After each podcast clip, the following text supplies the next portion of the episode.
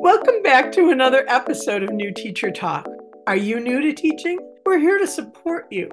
This podcast channel is intentionally designed to help those who are new to teaching. We talk about the most common challenges that you experience, and you'll find a community of support through this channel and our Instagram and X account. We're the hosts and creators of New Teacher Talk. I'm Dr. Anna, adjunct instructor and NBCT who cares about supporting and inspiring all teachers to make their voices heard. And I'm Dr. Beth. I'm a former high school band director and currently a podcast editor for this and other channels, as well as a teacher leader with a passion for supporting new teachers. If you're listening to this podcast, either you are or will be a new teacher in the near future. Or maybe you're a new teacher mentor or induction coordinator looking for resources or ideas to use with those just starting their careers. It's no secret that returning to the classroom after the holiday break is challenging for everybody. I have felt that. I always got the Sunday scaries or whatever night scaries the day before I went back.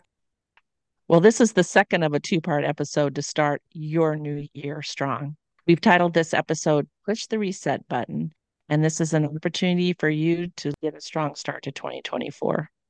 It's about pushing the reset button. It gives you that chance to fix things you're not happy with.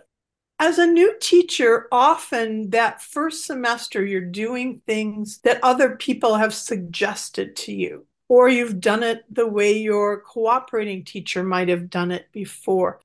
But once you get out in the field on your own, you're feeling that maybe those practices don't exactly feel comfortable for you. So it's an opportunity to refresh. I really like that idea of hitting a reset button. I know as a new teacher, there's so much stuff going on, and we're trying many different things, and every day can have ups and downs. But now you've got a semester under your belt, or maybe a year and a half under your belt. You're in your second year, maybe even into that third year. It's a great time to continue to reflect and ask yourself what's working, what's not working. At the secondary level, if you feel comfortable, you can even ask students what they would like to see different and embrace that.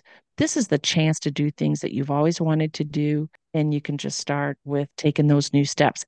And you've got a new semester. It's not uncommon to switch classes or have a whole set of different students the second part of the year. So, what a great opportunity. And even when you are working with a self contained class and welcoming your students back after holiday break, it's a chance to switch things up. It's a way mm-hmm. that you can look at your work from a new perspective.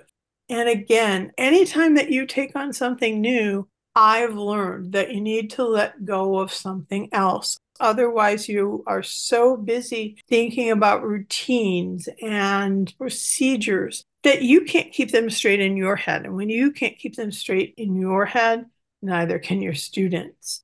So sometimes it's about simplifying. Maybe you want to change up how and where students might turn in their work because it felt like there was too much commotion around that space. You're thinking about what worked, what didn't work, and maybe you're wanting to just simplify your classroom expectations. Maybe there were too many things for students to think about.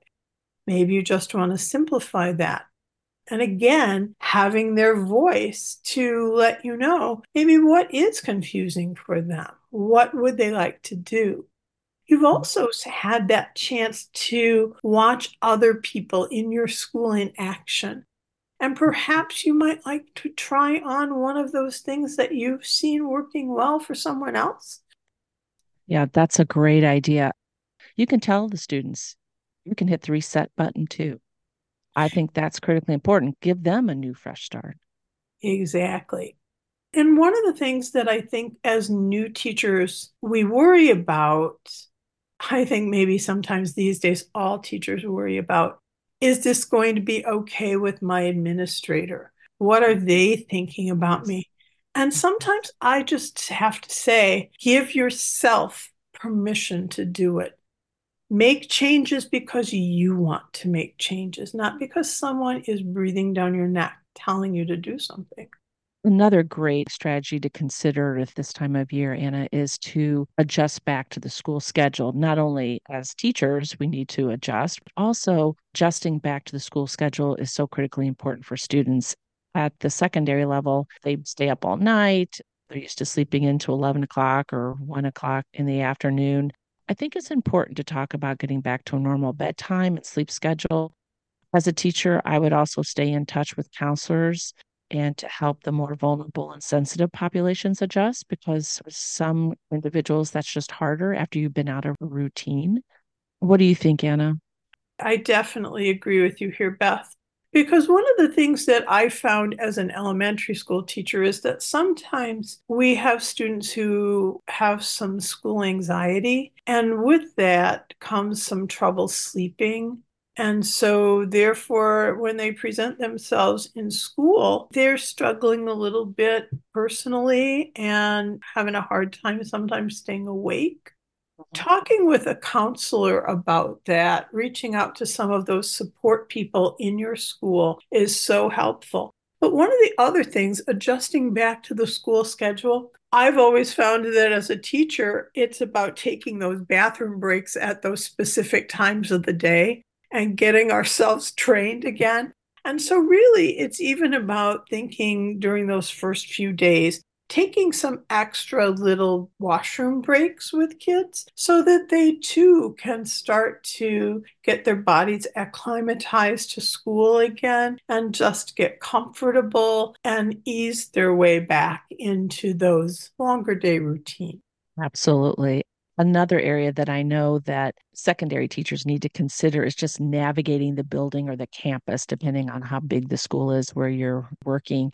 Students, because they switch in the middle of the year to the new semester, and that means their pattern of when their classes are and where those classes are in the building or in multiple buildings, depending if it's a large campus, they have to find their way around because of that new class schedule. And that really causes student stress it's a change. Although they won't voice it, they feel really insecure in asking for help. They're also worried about will they know other people in those classes? Will I know anybody in my lunch period? You know, who am I going to sit with? Those are high end stressors for secondary students. So I would say as we move into January, navigating that building or campus, something as simple as saying, I'm here if you need help with your new schedule. Well, just ask them, how's it going? You can do that individually with a student. As an elementary teacher, one of the things that I've found is that when my students would come back from winter break, sometimes they'd even forget how to get into their lockers. And these lockers didn't have locks hmm. or anything to work with. It was just that idea oh, how do I get into this again? How do hmm. I organize all my big winter clothing into my locker? What I would say about this from an elementary perspective, and we, we, usually with elementary students, you travel with your kids from one place to another. They're seldom on their own for too long. But what's really important is to develop that culture of caring among one another so that if there is something that I'm struggling I'm struggling with my locker. Perhaps my locker mate next door might take a moment to say, "Oh, you lift up but keep your hand still." It's that idea that we want to build that students will help one another. And by mm-hmm. building that caring culture early on, it tries to instill that sense of community, that sense of caring among everyone. And we do have a great resource that we're going to share in our description from Deepti Kharod about developing a caring culture in your classroom community. So I hope that our listeners are going to take time to grab that from the description. Yeah, I took a look at that resource the other day, and it's nice because you can download it and fill it in automatically. It's a fill in that you can personalize. It's just important that we have a strong caring culture today. So I really like this piece by Deepti. I think it's a good one to download. I agree. And that takes us to our fourth tip, which is getting along with friends and peers. And by developing that caring culture within your classroom, you're helping students develop some of the skills for getting along with their classroom friends. Yeah, tolerance and being a friend or learning to work with peers is just such a needed skill today, whether you're in school or when you get out and start to work, whether it's starting at 15 or 16 in the workforce or whether you're an adult I do know that for many students, high school and middle school are a great part of their lives. They look forward to the socialization, seeing their friends, hanging out with their friends. And the flip side of that coin is there are students who every day going to school is highly stressful because they get bullied or teased. They may feel excluded. When you're in that classroom and as a teacher, and even in the hallway, you know, during those passing periods, look for behaviors look for good behaviors and make sure that you give recognition where recognition is deserved, but also be aware of bullying or the teasing and intercede or bring it up to the building administration. Anything you can do in the classroom, whether it's just working in pairs or maybe it's not even just face to face, but maybe they're sharing resources via their Chromebooks and they're supposed to look over something and provide feedback develop that friend and peer support in a very organic and very scaffolded way. And one thing I have to say that you mentioned, Beth, that I really can't speak to enough. As a teacher, it's imperative to be aware of those social situations. When you see something happening, deal with it. Absolutely. Yep. Every student needs someone to advocate for them.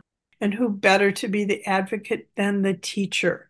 Maybe you just step in, and especially with younger students, it's really about stepping in and supporting the student who might be being teased. It's also about following up with that student to help them regain their self esteem. It's also about reminding the other student to be nice and kind to other people. But it gets trickier as students get older because sometimes students want to just be invisible. That's when you, I think, need to reach out to their families. You need to reach out to some of those other supporters in your school, your social worker, your school psychologist, your guidance counselor. All of those people can be a great system of support for students we need to yeah. really think about that. Keep an eye out for new students that join mid year and how will you as a teacher help them to acclimate at the secondary level? Clearly, you can assign somebody in the class for them to sit next to that you know is particularly helpful, that have shown a lot of caring. Maybe they're a more popular student, which will give them a strong footing. But that's another group of individuals to keep an eye out for and determine how you will be their support. I really like, Anna, when you said, you know, you're there to support them and to intercede. You are.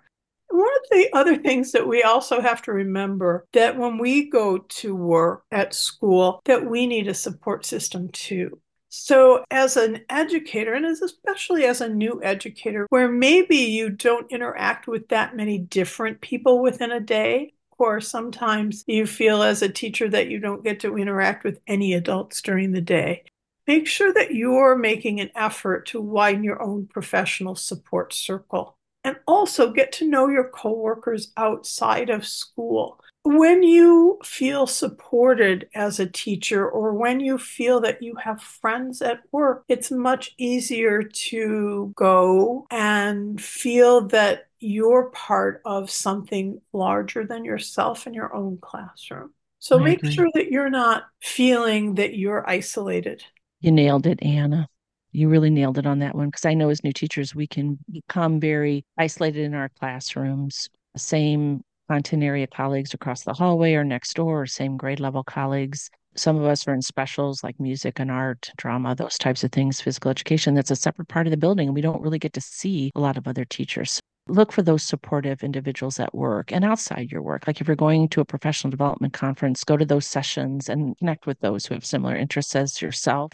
You brought up something interesting about going to a conference. Some schools will support you to go to some conferences outside of your school workday. That's a great way too to get to know other people, whether it's just traveling in the car, spending the day talking about your work. That's a wonderful opportunity if your district has those outside PD opportunities. I had that opportunity in one of the school districts where I worked, and it was great. I loved it, especially being a person who was in a finite field. It was nice to connect with other music educators and uh, plan for a spring event that involved lots of schools coming together and connecting. I want to share some updates with our listeners about the podcast channel, as well as give some highlights for what's ahead in 2024 for New Teacher Talk, if you don't mind. Absolutely. I'm excited because we've really been thinking about how to better support our listeners and widen our group of contributors. Our channel continues to grow with listeners coming from not only the United States, but 20 international countries.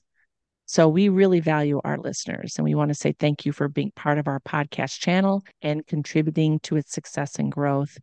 Let us know what you're inspired by and what you'd like to hear more about. In the year ahead, we're also going to continue to share and discuss topics that you, as new teachers, find a challenge.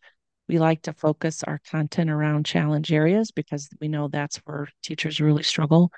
We know that also new teachers in different settings, rural, suburban, and urban, have different needs. And so we try to tailor accordingly our goal is to simply address your needs as a new teacher. So leave us a message in the comment section of any podcast or reach out to us through our socials and we'll put those usernames in the descriptor so you can check us out there, follow us. We'd love to follow you back. Also, here's something new for 2024, and Anna and I are really excited about this. We're going to drop theme based podcasts for example, here are four ideas that we'll be running with and dropping. The first one is finishing the school year strong. Second one, back to school series. Third, best ways to connect with families. And fourth, advancing your career as a teacher leader. It is never too early to think of yourself as a teacher leader. I just want you to know that. And we've been talking a lot about just in time resources. We've included some in this two part series, and you can always access those by going to the podcast description and simply downloading those, using them right away in your classroom, and share them with other people.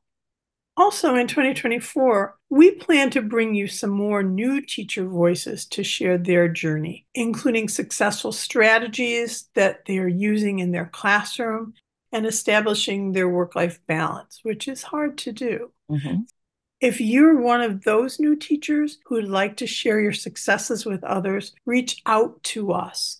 We value the professional expertise of early career educators, and we'd like to hear more of you. So share your voice on this channel. And finally, we're in the process of doing a soft launch of our YouTube channel. So search out New Teacher Talk, and there's more to come on that later. We appreciate your listening to today's podcast and hope you'll become a regular follower of this channel. Hit the follow button in the upper right hand corner. When you do that, you receive notification when a new episode drops. Also, follow us on social media to get free teacher resources and other support. You can find us on Instagram at New Teacher Talk and X, formerly known as Twitter, at New Teacher Talk One. And always remember, as a new teacher, we are here to help you.